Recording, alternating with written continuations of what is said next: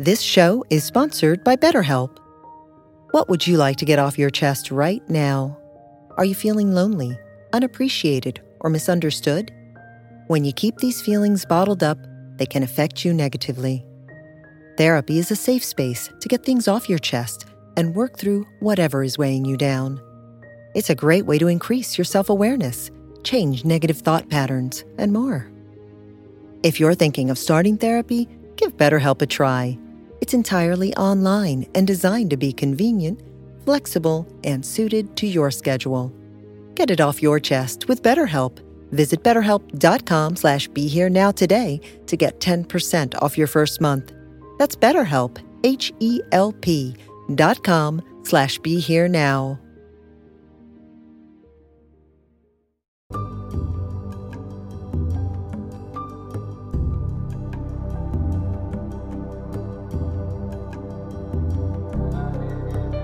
Welcome to Lama Surya Das's Awakening Now podcast.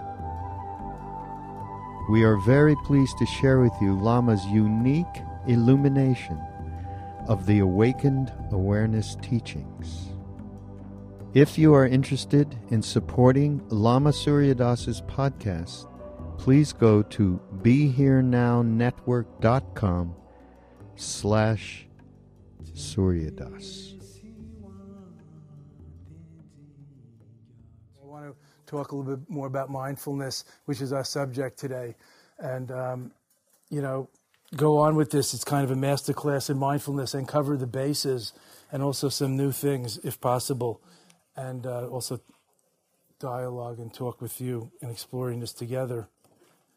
So um, I was mentioning the six kinds of mindfulness from attention, natural mindfulness, to cultivated, generated mindfulness is from the point of view of our practice and then to um, intermittent mindfulness where it comes and goes. And it's important that we keep training and using the muscle of mindfulness, the leash of mindfulness to pull the wandering puppy like mind, the distracted attention back to the object of attention, whatever we're attending to. Breath, mantra, visualization, walking step by step, whatever we're attending to, raising a loving kindness, a resolve, whatever. and then it becomes stable and it can stay on an object.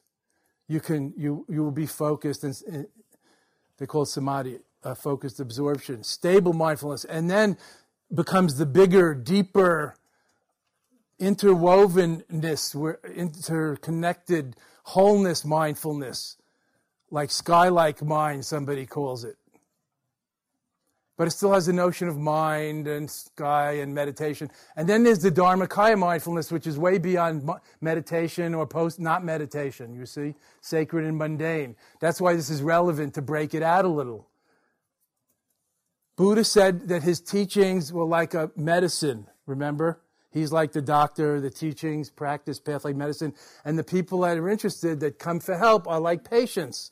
But after healed, you don't need to keep taking the medicine. Of course, you still might live in such a way, but you wouldn't be a patient anymore. Maybe you would even be a doctor, who knows, and help heal others of their afflictions, physical and mental and spiritual. Buddha also said that the teachings and practices, the path is like a raft to cross over the boiling, stormy ocean of samsara, of bondage, of worldly suffering, of confusion and delusion, the ocean of samsara. But when you get to the other shore, leave the raft. You don't have to carry the raft on your back. In Japan, they have a saying, the stink of enlightenment for people like that, that is self righteous, like newly enlightened. You know, it's like nouveau riche, it's kind of gauche. The nouveau enlightened. They call it the stink of enlightenment. They have to tell you about it there's still a little karmic residue. The perfume bottle is empty, but there's still the smell. So they laughingly call it stink, even though it's a nice smell. It's still a little too much. And maybe even some people are allergic to perfume, even though it's nice for most. So these are six kinds of, of mindfulness that I've been developing and my, guiding my students in practicing. Of course, in the Tibetan tradition, we would say that there's two kinds of meditation shamatha and vipassana, or shine and laktung, kind of um, building up or visualizing and generating and then dissolving. And then the union of that is the third. That's like kinds of mindfulness or awareness. In the basic scriptures of a Theravadan tradition, the root vehicle, the tradition of the elders, the Theravadan, the sutra tradition, what Buddha taught himself, historically, most likely, probably. I don't know. I wasn't there with my iPhone tape recorder. As teachers in Buddhism say, thus have I heard. I don't really know. I wasn't there.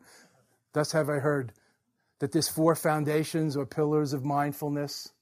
Buddha taught mindfulness of being mindful of form and body, and our hard stuff, form and then of more soft stuff, perception, volition, feelings, and so on, mental stuff, and then of states of consciousness. These are the four foundations or pillars of mindfulness. And fourth is of universal laws like being mindful, aware of causation, cause and effect, impermanence, and so forth. Dharma is its core. You can read about this anywhere, you can Google it follow Buddha's advice Google and you shall find. well, look in the many books on, you know, foundations of mindfulness. What's the, the Satipatthana Sutra, the Foundations of Mindfulness by Nyanaponika Thera was a classic of Western Dharma. In Tibetan, Buddhist pioneers like Trungpa Rinpoche in Tibetan tradition introduced these four foundations of mindfulness in around 1971 or two in the West. He called it the four close introspections, just to give a related perspective on this. Tempa Nyershak Shi in Tibetan, four close introspections, like closely scrutinizing your form and your feel sensations, your physical, as a awareness practice, mindful of those things and closely scrutinize your feeling and energy and moods and consciousness uh, and uh, perceptions. And then, third, closely scrutinizing, introspecting, scrutinizing your consciousness and states of consciousness. And fourth, closely scrutinizing reality, sort of the you know universal laws, impermanence, I mentioned already, and whether there's a separate self, permanent, you know, separate self of things or people or not and uh, whether things are reliable or satisfying or not, outer things or inner things, you know. So you're not always looking for, so we're not always looking for love in all the wrong places. Understanding where love comes from and abides, and that love comes through loving, not from outside. Things like that, universal laws. So the four close introspections, four foundations of mindfulness. Practice, I want to say again, emphasizing practice. This is how we can practice, even just starting with one like being more aware of your body, where you place your feet. Where are your feet right now? Where are your hands? You know, maybe somebody else tells you you talk with your hands a lot. Maybe you didn't know because you were brought up like that. Maybe you're Italian, not the stereotype. And everybody you knew talked like that. So you talk like me. You talk like that. It's so much easier to see others than ourselves, right? Generally speaking. So the Sangha is a great guru. The Sangha is often a, a, clear mirror in which we can see ourselves, especially a loving mate or loving Sangha members, not just critics, competitors, or you know, your, your toughest relations. We could say that the four Tibetan mindfulnesses or things to remember, the four recollectednesses are what we call the four mind changers. This, from Tibetan point of view, is Four things we should always be mindful of. Four kinds of drempa. To recollect, to remember the preciousness of this of life and cherish it and time and time is life and not waste it and also not take it mindlessly not throw away your life not kill not waste life and time the preciousness and rarity of life and health and well endowed, you know, talents and abilities and all that we have, that we're not sick, crippled, broken down, impaired, um, mentally, uh, whatever the right word is today, diminished. That we're not less than fortunate, as Reese Witherspoon says in Legally Blonde.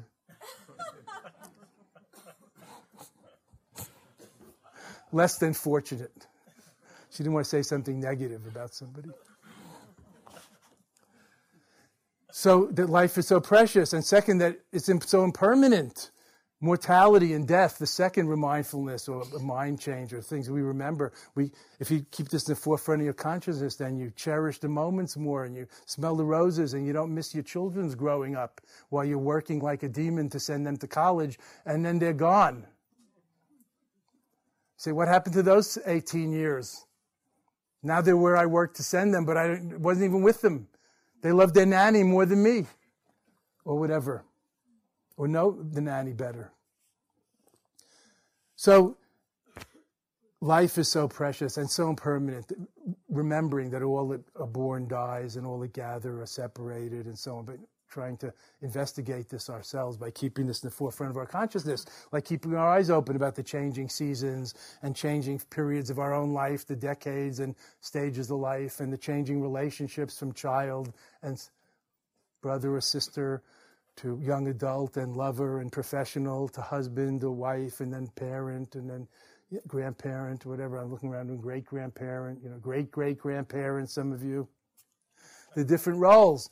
Uh, but who are we really underneath it all? The evergreen question of identity, keeping that alive, to remembering not to lose ourselves in the roles that we're acting out. To talk in English, the soul level, as Ram Dass likes to say, not just the personalities and the roles. Life is so precious and it's so tenuous and impermanent. And everything that's born dies. And what causes what? What can bring happiness and what can bring sadness? What's healthy individually and collectively and what isn't? Karma, causation. Is God pulling the strings or goddess? Is the person in the White House pulling the strings? Who's doing what around here? Who's on first, as Abbott and Costello brilliantly put it? You can gl- click on that on the internet. It's a brilliant self inquiry joke. And fourth, which is really the first noble truth of Buddhism, a dukkha, as I call it, skruka.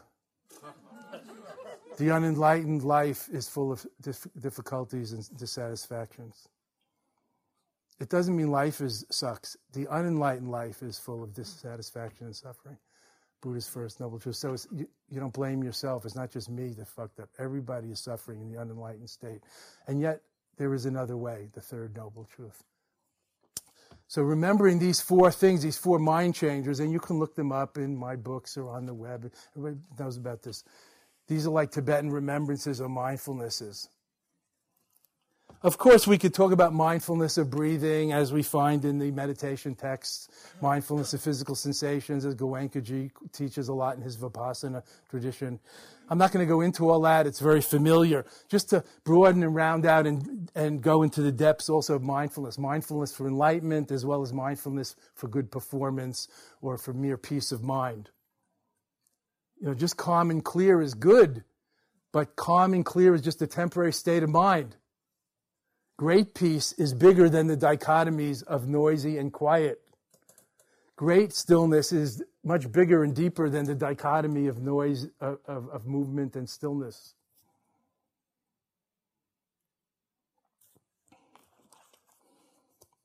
Mindfulness, as I said, is sati, smriti, drempa in Tibetan, which means remembering to remember what you're doing while you're doing it. Recollectedness, not, it's the opposite of being scattered. It's like gathering your wits and applying it here and now to what presents itself, seeing things as they are as well as how it works. Nature, essence, and function, the two sides of mindfulness, of reality in the present moment. That's why present moment is so emphasized in Buddhism, in Buddhist practice. Nowness awareness according to our Dzogchen tradition, nowness awareness is the authentic, unfabricated Buddha within.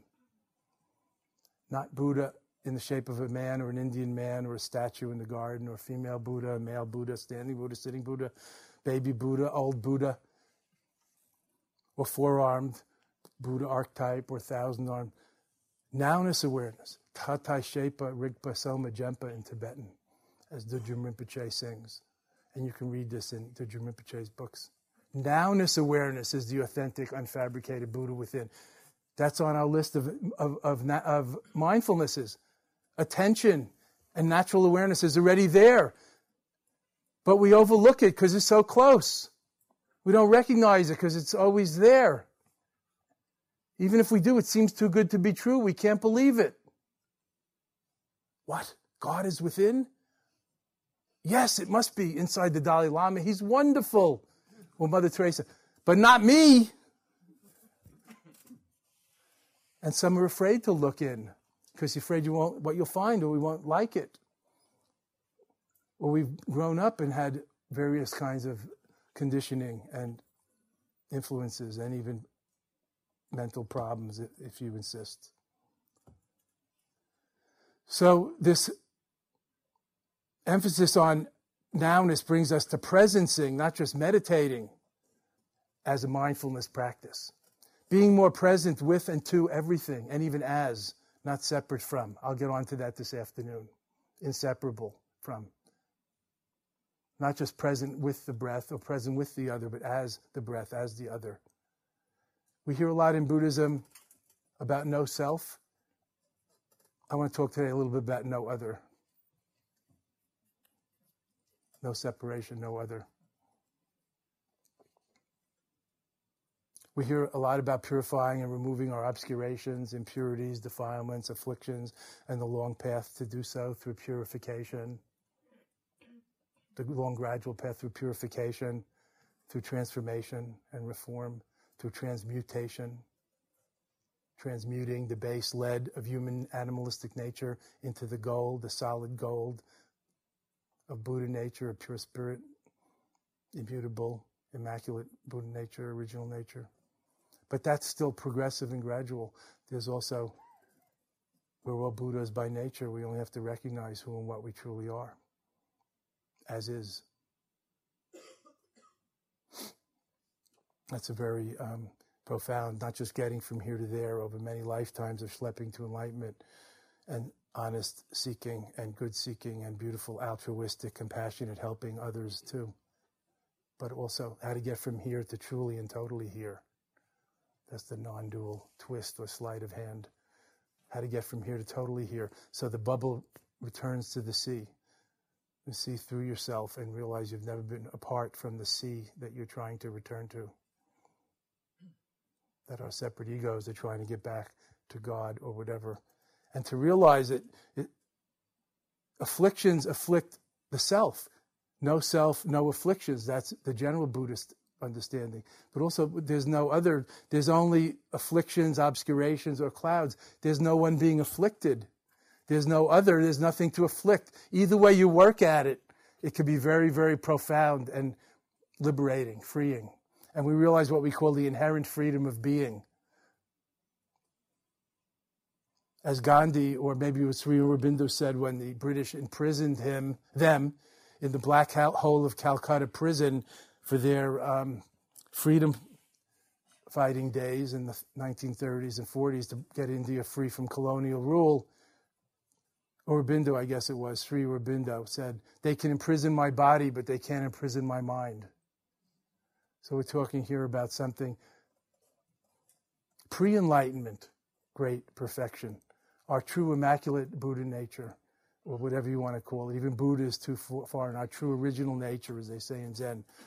Recognizing that, unimproved by enlightenment or self improvement projects, unruined by the schmutz and caca of, of, of daily life of personalities and conditioning. The unconditioned, not just trying to make better conditions and get a better rebirth, get a better birth on the Titanic. Questions or sharing, please, before we have lunch.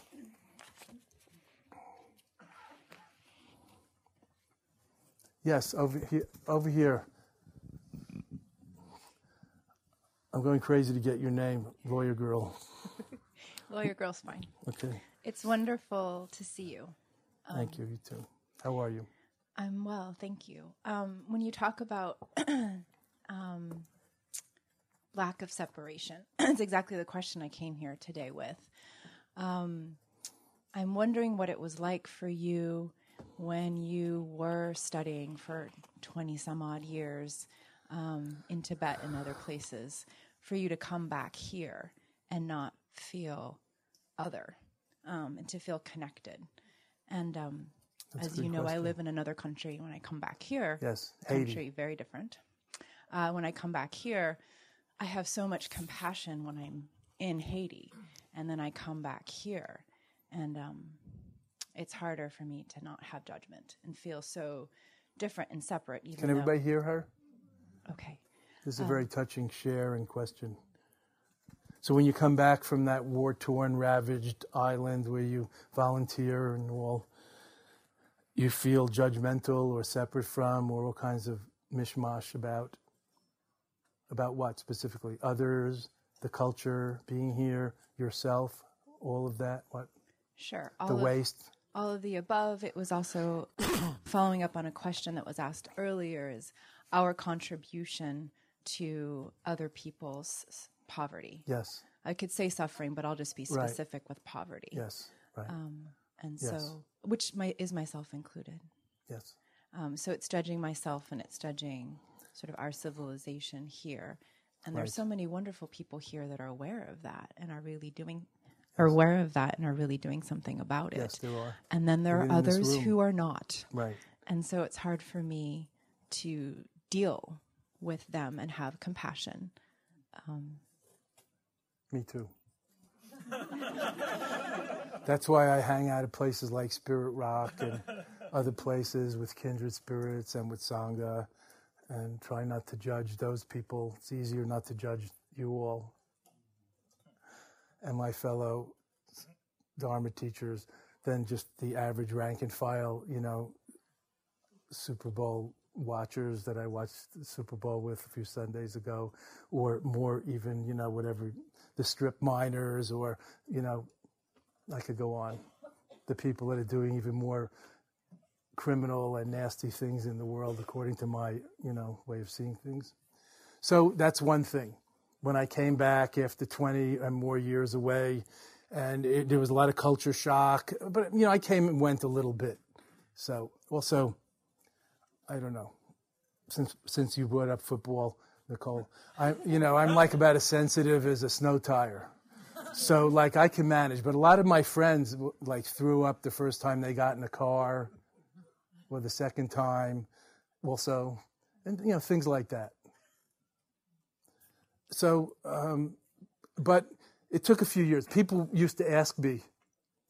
Also, I was in those three-year retreats, so even just coming out of them into regular Buddhist society or Hindu. It was a big shock.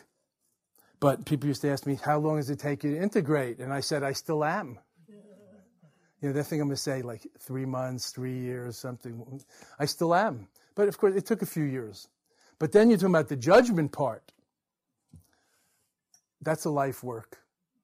Because the ego is by definition separate, separates itself. The project of selfing goes on. So your beautiful, good hearted self has put your talents and abilities and assets and time and energy into helping people in Haiti and etc.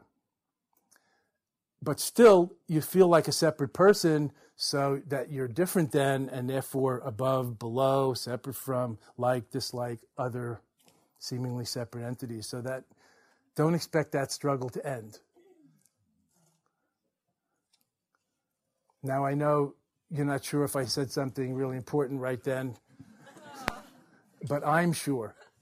I don't know if this relates to you or anybody. At the end of um, our first three year retreat of Lama training, that was just so unbelievable, great. And everything uh, was dear and wonderful with the great Tibetan masters and all. At the end, my teacher said, Don't expect the struggle to end. You know, like you're not going to soar out of here under your own power. It was a great reminder not to be over idealistic. This is the human condition. Let's come back to Buddha. On the unenlightened life, um, is less than fortunate. Has, is full of suffering, is dissatisfactory by nature. Skruka, you're screwed. but there is another life, the enlightened life, and there's a path to it. That's the good news. There's the diagnosis. You know, you're a sick, you know, you know, get out of my office. I don't want to catch what you got. You're sick. I'm sure you know doctors like this with the white masks. I don't want to catch your karma. But then there's the therapy, you know, there's the diagnosis. And once you have a diagnosis, that's good. Better than not knowing the disease and its name. Then you can try this cure and that cure. So there is another life, the enlightened life, that's the third and fourth noble truth, and there's a path to it. So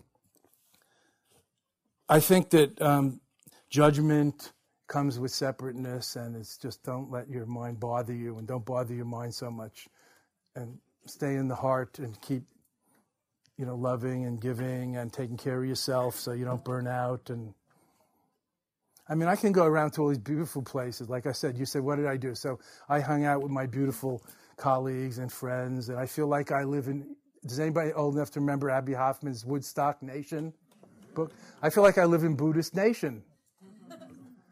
But I also have other kinds of friends, and I still have New York clan and family and other things, you know. So that's life. It's great. And it's not always easy. And, you know, when the plane gets canceled and you get stuck in the snowstorm or you get sick or things, you know, shit happens. But shit can also be manure if you use it like fertilizer and manure. We can't avoid it.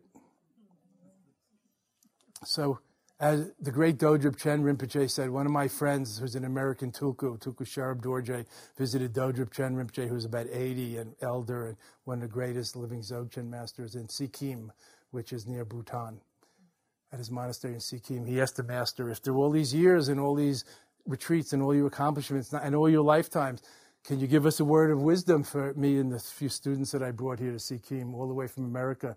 And the Rinpoche said, keep on going.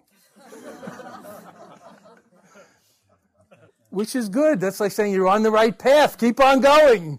But he was also talking about himself.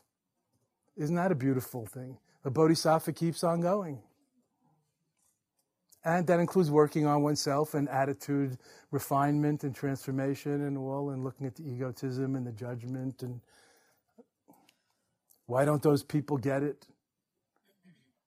You know, why don't they get it? It's so obvious. Global warming is real. Evolution is real. Why do 80% of people in Kansas vote for creationism in the schools?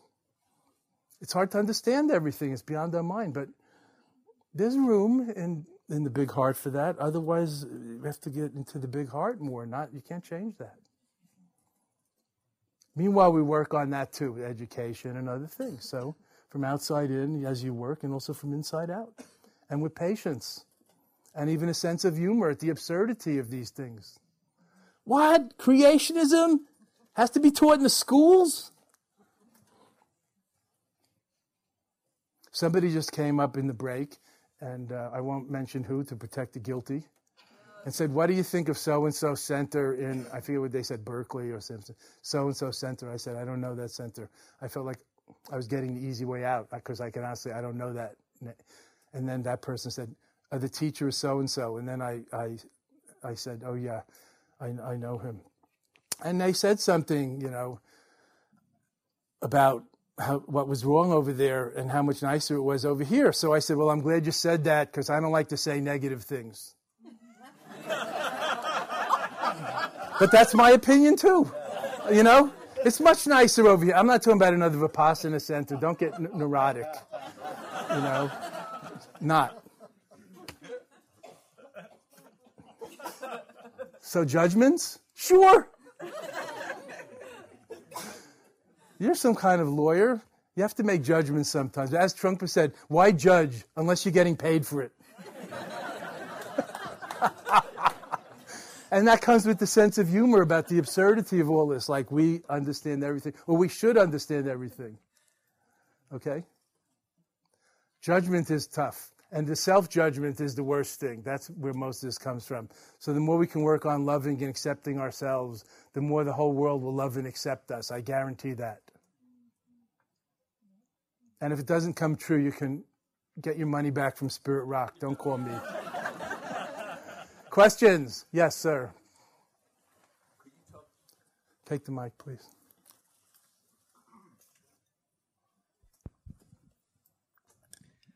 Could you talk briefly, or if you prefer at length, about um, mindfulness and the bodhisattva vows? Not really. Those are kind of different levels of things. You know what I mean? That's like saying, I, I don't know what, what would be an example. Can you talk about the wafer in the Catholic Church and um, I don't know, you know, what comes to mind I don't want to say, so I'll say something else.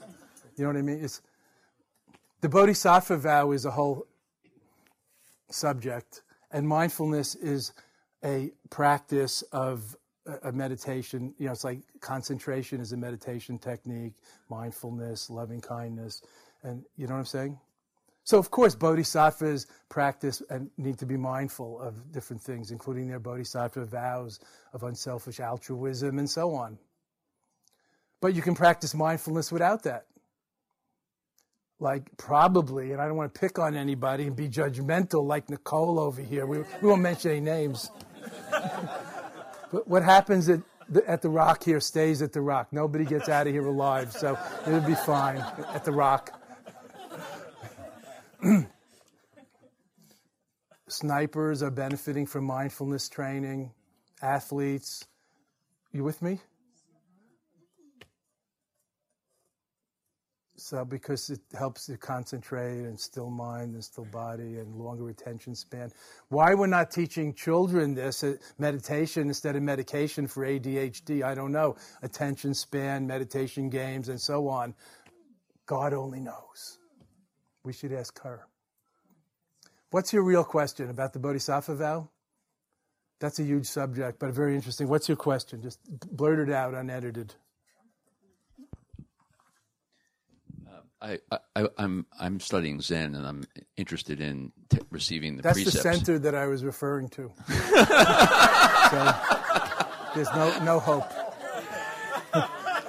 no, it's not. And, and I, I was curious about um, the Tibetan equivalent of receiving Yeah, the, the precepts.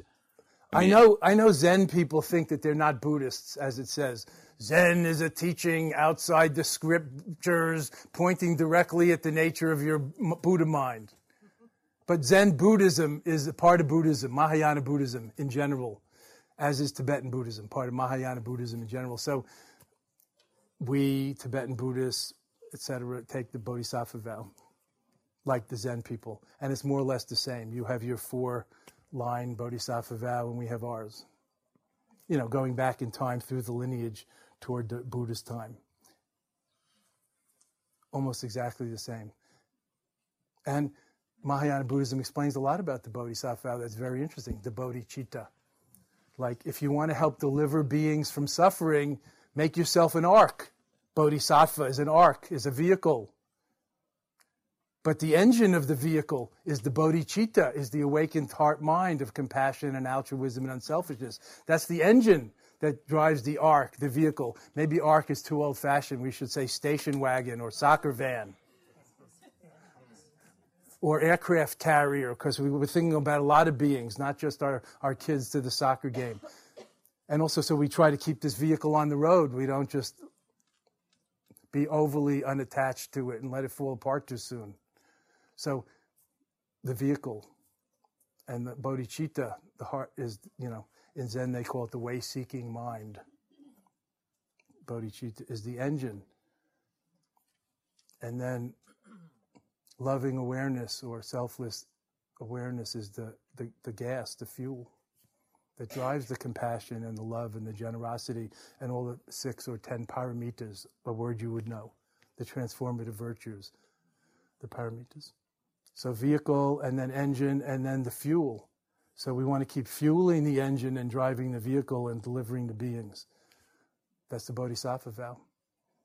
Now, people will say, I thought the Bodhisattva was somebody who vowed not to get enlightened. And you hear other things, but I don't want to remind people about these weak translation ideas. You ask your questions if you have them, if you heard those things.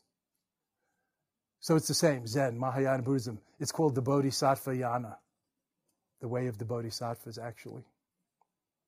Mahayana means like ark, the ark, the big vehicle of universal enlightenment. So I hope that's helpful. That's kind of what you were asking about, right? And then, of course, mindfulness is one of the main things that helps the bodhisattva get enlightened and refrain from harming people and, you know, not be a drunken driver that kills people on the road and not be a drunken um, person that harms everybody and the environment and the animals and can't take into account the flora and the fauna and all. As somebody was asking, why is mindfulness so limited and not thinking about the animals and the insects? And of course, a bodhisattva would try not to harm anybody or anything and treat others even better than they are than they treat themselves because we treat ourselves like crap so much of the time we need a new golden rule. Treat others as our beloved child would be treated we'd like them to be treated not as we treat ourselves with our low self-esteem and self-hatred and cutting and drugging and all that. Any other questions before we um, go to lunch? Yes sir. In the middle there with the gray t-shirt. Please wait for the mic so everybody can participate.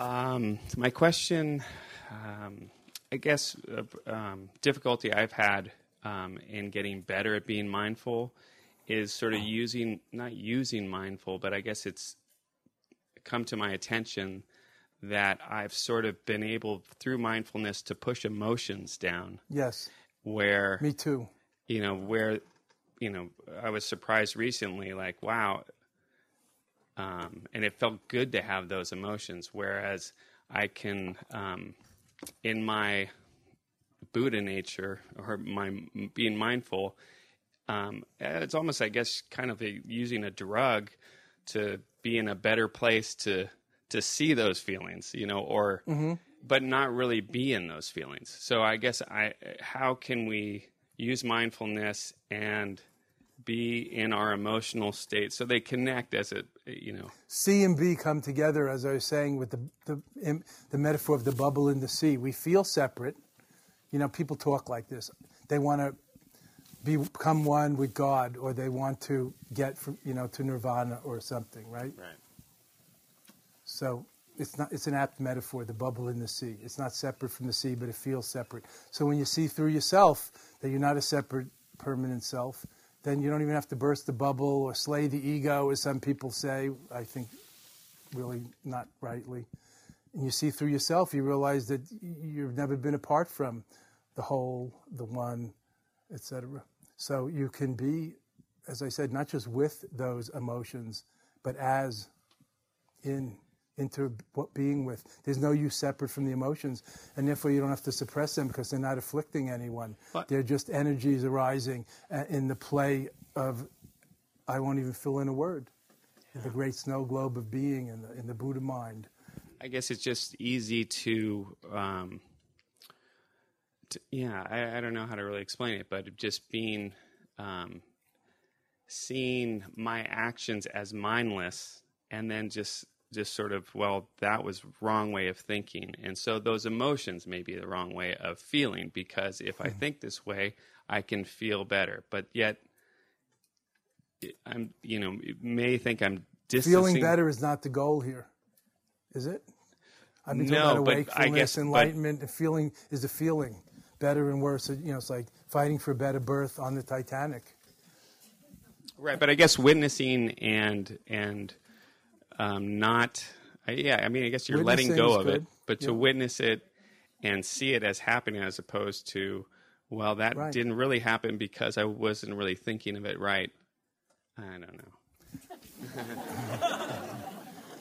you, you know, you know the old saying that you can't punch your way out of a paper bag. the mind can only go so far. Yeah. So it's hard to, but but you're, you're on the beam. You're on the beam.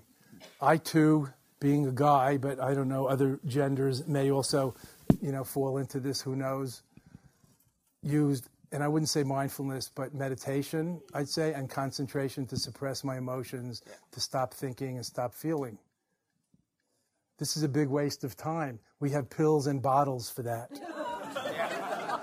if that's what you want. And that's not using mindfulness. Like I said, that's using concentration to suppress things from arising. Yeah. Yeah. Mindfulness is defined as aware of. Mindfulness of thoughts is meditation, as I said earlier, not just thinking. You don't have to stop thinking. That's just another state. Mindful of no thought is meditation. No thought is not meditation. That's not the goal. Mindfulness of feeling is meditation, is the path, this path. Just feeling is just is not the goal.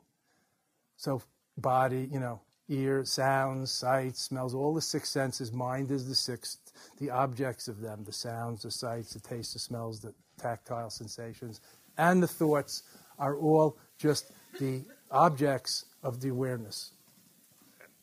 So just like you don't necessarily have to close your eyes or your ears or not feel anything with your body to practice mindfulness productively, happily, and towards enlightenedly. You don't have to stop thinking either. Anyway, you can't stop thinking forever. You can only stop temporarily. And now, if you're a lawyer, if the inner lawyer says, What about when I die? I'll say, Well, Buddhism will say you still have, won't stop thinking.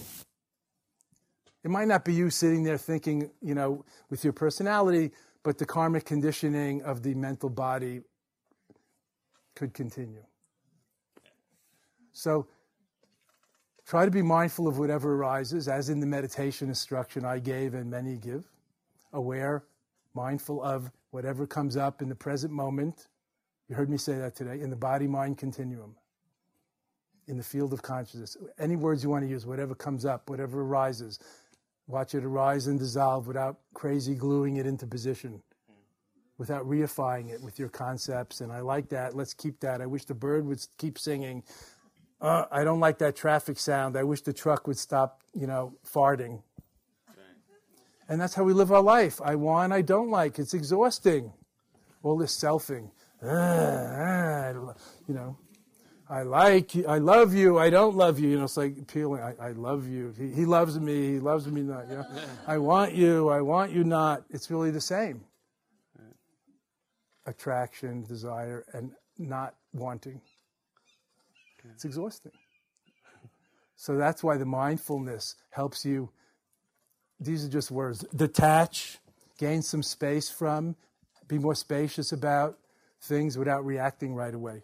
So there's more space between stimulus and response through any of the senses to choose how, when, and if to react or respond, to respond. Not just blindly knee jerk react to every stimuli. And I guess also just, I sort of feel like a, uh, a, a this dualistic part where I'm being, I guess, judgmental of my reaction to sure. something. That's what so I have an about. emotion that comes up, and then I go, well, you know, I don't need to overreact this way. So that's, you know, and so then I guess it's sort of pushing that emotion down instead of sort of like, oh, you're feeling this, that's okay. And then let it, you know, but I'm judging how, or I should think this way. And if I thought this way, you know. Yes, you're shitting on your head, as they say. Don't shoot on your head. All right. Should's a nasty That will word. stick.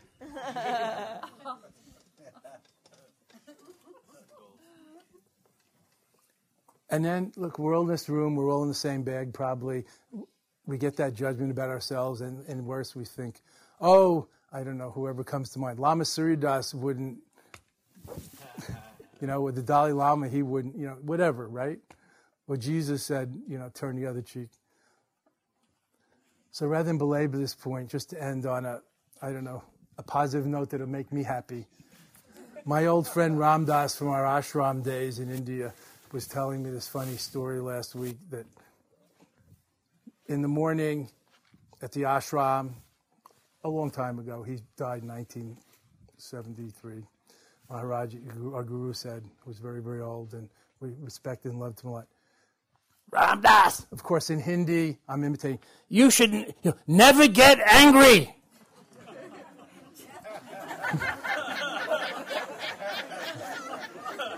You know, to your guru, you don't say through the trend, Guruji, you should never say never. You don't say that. never get angry. So uh, and then the guru said, uh, uh. go and have tea. So he was pushed to the back of the ashram we were always being pushed to get out of the way there because otherwise we would have clung on to his feet all day like, you know, devotees. That's the word. and then Ram Dass, of course, was so devoted. He was the most devoted of all. He was hyper devoted.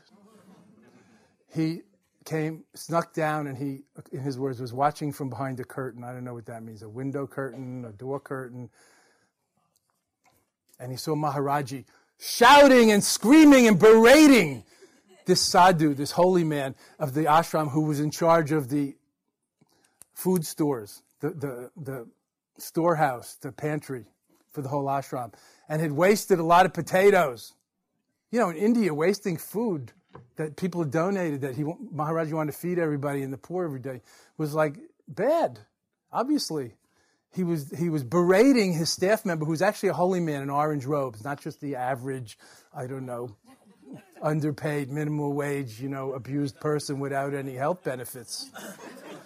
No, it was a holy man who wanted to serve Maharaji in the ashram, but Maharaji was screaming, berating, and screaming was the word Ram Dass used. so Ram Dass got all huffy and self-righteous, of course, just like Nicole would, or you do about yourself, or I do. Huh? You know, how, how could Maharaj, in the morning he tells me never to get angry, and then he's like shouting at this poor holy man. And just about potatoes. So later he accosts Maharaji when he gets a chance. He says, and Maharaji said, There was a good reason for that. End of discussion. you can't figure why. Never get angry, except when there's a good reason. I know and you don't, so.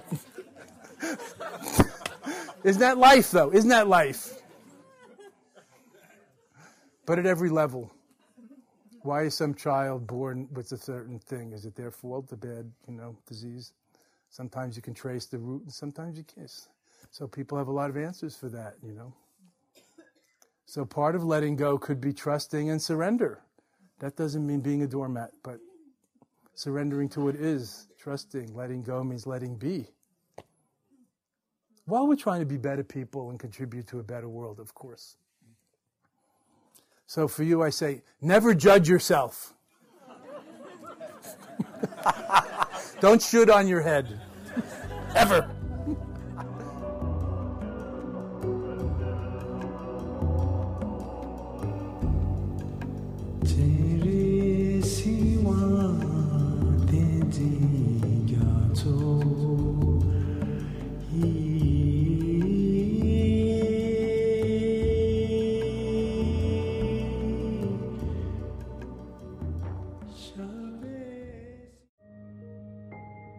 This show is sponsored by BetterHelp.